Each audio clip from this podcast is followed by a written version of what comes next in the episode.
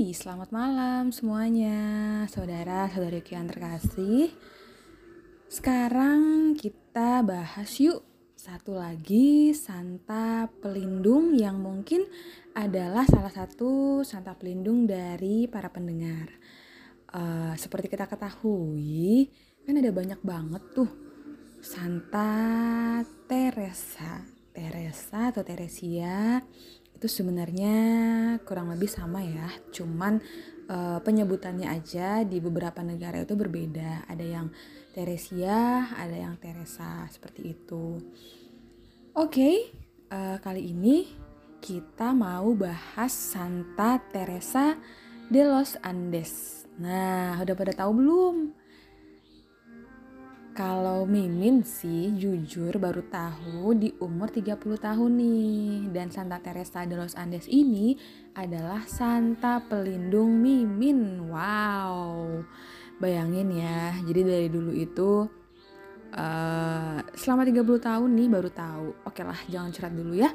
Yuk kita langsung masuk aja ke riwayat hidupnya Santa Teresa de los Andes. Siapa sih dia? Ya, Santa Teresa de los Andes adalah biarawati Carmel O C D pertama yang digelar Kudus yang berasal dari luar Eropa. Santa Teresa ini lahir di Santiago, Chili pada tanggal tiga belas Juli seribu sembilan ratus dari pasangan Miguel Fernandez dan Lucia Solar. Pasangan ini dikaruniai tujuh orang anak, salah satunya adalah Teresa Los Andes. Ia dibaptis dengan nama Juanita Fernandez Solar. Nama panggilannya adalah Juanita. Teresa adalah anak kelima dari tujuh bersaudara. Enam lainnya adalah Lucia, Miguel, Louis, Yohana, Rebecca, dan Ignatius. Teresa lebih dikenal dengan nama Teresa Los Andes. Nama belakangnya diambil berdasarkan nama tempat di mana ia mulai mengenal kehidupan Karmel, yaitu Los Andes. Juanita mulai bersekolah pada usia enam tahun di sebuah sekolah yang dikelola oleh para suster Kongregasi Hati Kudus. Pada tanggal dua puluh dua Oktober seribu sembilan ratus sembilan, Juanita menerima sakramen pemandian. Setahun kemudian, tepat pada usia sepuluh tahun, pada tanggal sebelas September seribu sembilan ratus sembilan, Juanita menerima komuni pertama. Persiapan Juanita untuk menerima komuni pertama sangat dibantu oleh kakaknya Louis, yakni dengan mempelajari doa-doa, terutama doa Rosario. Pada tahun seribu sembilan ratus lima belas, Juanita masuk asrama sekolah Hati Kudus bersama adiknya Rebecca. Di jenjang sekolahnya yang lebih tinggi, Juanita tampil sebagai pelajar yang memiliki prestasi biasa-biasa saja. Namun, ia terkenal sebagai pelajar yang pandai dalam hal sastra. Pada bulan Agustus seribu sembilan ratus delapan belas, Juanita menyelesaikan pendidikan sekolah menengahnya. Setelah menyelesaikan pendidikannya, dia memanfaatkan waktu liburannya ke Cacabucco dengan mengajar katekismus dan berbagai kegiatan yang berbau rohani kepada anak-anak petani yang kurang mendapat perhatian di daerah tersebut. Nah, gimana sih latar belakang kehidupan Santa Teresa Los Andes? Santa Teresa Los Andes sangat berkebajikan. Ia dibesarkan dengan penuh kasih sayang dari kedua orang tuanya serta sanak saudaranya. Semangat pelayanan pada Tuhan sudah mulai nampak sejak Teresa berumur enam tahun ketika ia mulai mengenyam pendidikan dasar. Ia sering diajarkan doa-doa Rosario, rajin ke gereja, dan ia juga sering membaca buku-buku rohani. Pernah dikisahkan bahwa pada suatu saat pada bulan Rosario, kedua orang tuanya serta sanak saudaranya lupa mendaraskan doa Rosario. Namun hal ini tidak membuat Teresa turut melupakannya. Karena punya keinginan yang besar terhadap Tuhan, ia mencoba mendaraskan doa Rosario sendirian di salah satu ruangan. Walaupun jatuh bangun, Teresa tetap berusaha menyelesaikan mendaraskan doa rosarionya itu. Hai saudara-saudariku yang terkasih, jumpa lagi dalam podcast Santo Santa Pelindung. Oke, nah kalau di part sebelumnya kita sudah membahas bagaimana kisah hidup Santa Teresa de los Andes mulai dari ia dilahirkan sampai dengan beranjak dewasa. Yuk kita lanjut, bagaimana sih kisah hidup Santa Teresa de los Andes mulai dari ia beranjak dewasa, kemudian masuk dalam pelayanan Tuhan sampai akhir hayatnya.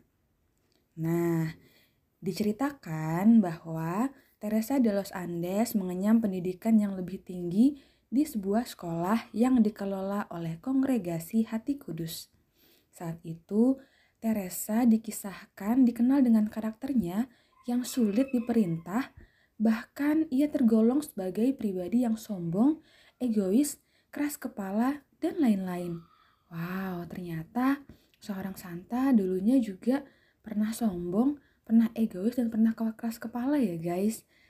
Kemudian, saat itu, Teresa sendiri banyak dihindari oleh teman-teman seangkatannya karena perbuatannya yang sulit diperintah. Bukan hanya teman-teman dalam seangkatannya, tetapi para pembinanya juga menyerah dengan perbuatannya itu. Hal ini membuat kecemasan terhadap kedua orang tuanya serta para pembinanya di sekolah. Kedua orang tuanya sangat khawatir ketika melihat perubahan yang terjadi pada diri anaknya itu. Tetapi sebagai orang tua yang bijaksana, tidak ingin anaknya jatuh dan melebur dalam hal-hal yang kurang menyenangkan banyak orang. Segala daya, upaya, serta berbagai bentuk pembinaan yang cukup matang telah mereka lakukan terhadap Teresa, sehingga Teresa boleh kembali mengimani Kristus serta memiliki semangat pelayanan terhadap Tuhan. Dan ini tidak lepas juga dari pribadinya Santa Teresa yang mau berserah, berpasrah, berusaha, dan mau dibentuk oleh Tuhan, mau berproses sehingga kembali mengimani Kristus dengan lebih dan lebih lagi. Nah, kemudian siapa sih inspirasinya Santa Teresa de los Andes? Pada bulan Januari tahun seribu sembilan ratus sembilan belas, ketika waktu liburannya, Juanita diundang oleh salah seorang suster Karmel di Los Andes untuk membantu mengajar anak-anak yang kurang mampu. Kebetulan anak-anak ini dihimpun di asrama Suster Karmel. Ini merupakan kesempatan yang berahmat bagi Teresa untuk pertama kali ia mengenal kehidupan membiara. Keinginannya sejak kecil untuk menjadi pelayan Tuhan mulai nampak ketika ia mengunjungi biara Karmel ini untuk mengisi waktu liburannya. Hari demi hari, Teresa menghabiskan waktu dengan berbagai macam kegiatan. Juga mengajar dan berdoa. Dalam kesibukannya itu, Teresa juga sempat membaca beberapa buku yang disediakan di perpustakaan. Salah satunya adalah tulisan dari Santa Thérèse de Lisieux atau Santa Teresa dari Kanak-Kanak Yesus. Keinginannya itu berawal ketika ia membaca buku tentang Santa Teresa de Lisieux ini, seorang biarawati Karmel yang sangat berpengaruh bagi karakternya. Dalam buku itu, mengisahkan seluruh kehidupan Santa Teresa de Lisieux, terutama pengalaman mistiknya terhadap Tuhan. Hal yang mendorong Teresa Los Andes untuk meniru dan meneladani Santa Teresa de Lisieux dalam dalam jalan hidup bakat sebagai rubiah pertapa dalam Karmel. Alasan lain mengapa Teresa berhasrat untuk menjadi seorang rubiah Karmel adalah pengalaman mistiknya, yakni perjumpaan dan percakapan dengan Yesus. Yang tertuang dalam tulisannya, ia berbicara kepada saya dan membuat saya semakin menyadari betapa ia sendirian dan ditinggalkan di tabernakel. Dia mengatakan kepada saya untuk menemaninya.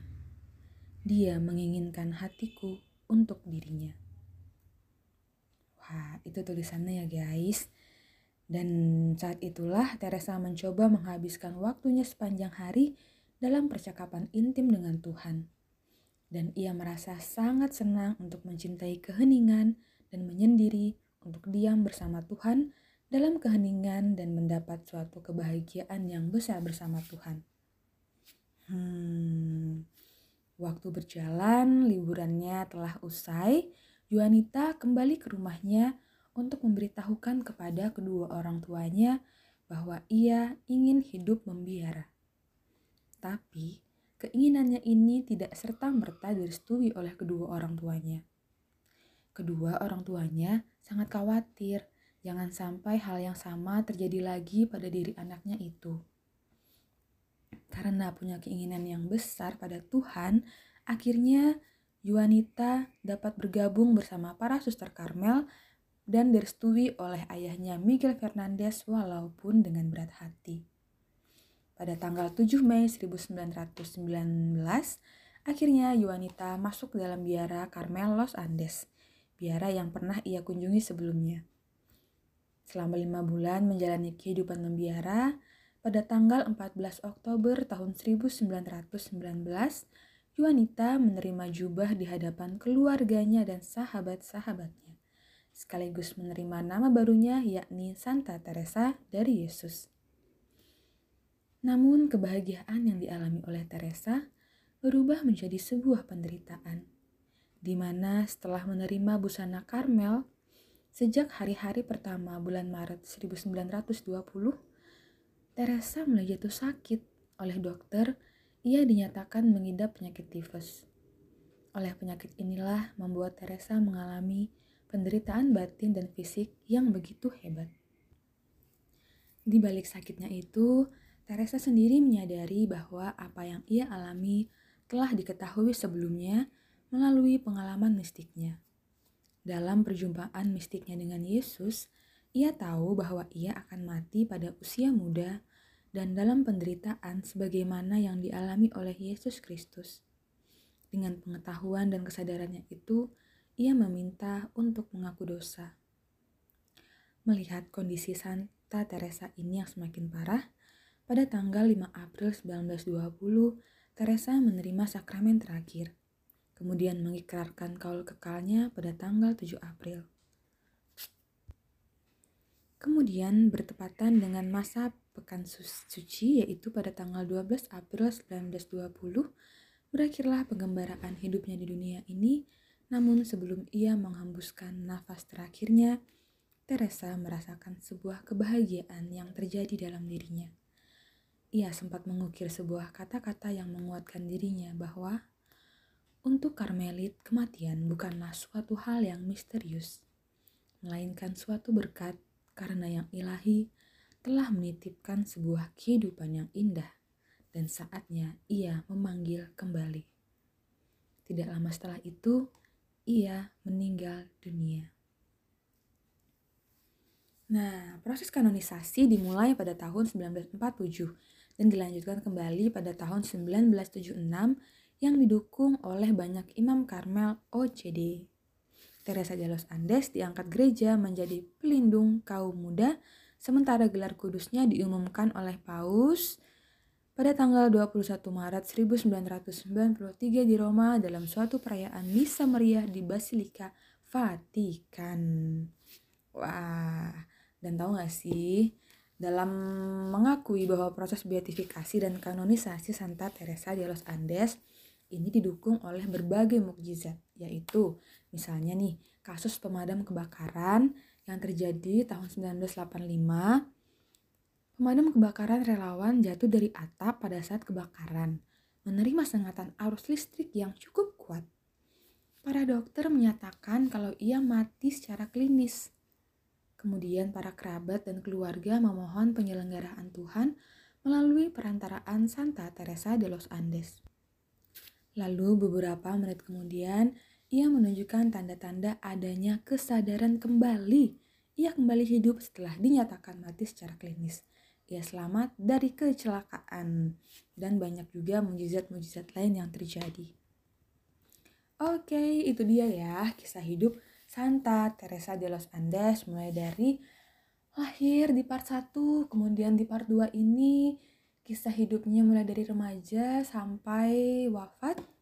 Nah, kemudian apakah ada yang ingin tahu Bagaimana sih jalan kekudusan Teresa de los Andes dan kisah-kisah spiritualnya Santa Teresa de los Andes? Nah, kita tunggu di part berikutnya. Oke, terima kasih. Damai Tuhan memberkati. Amin.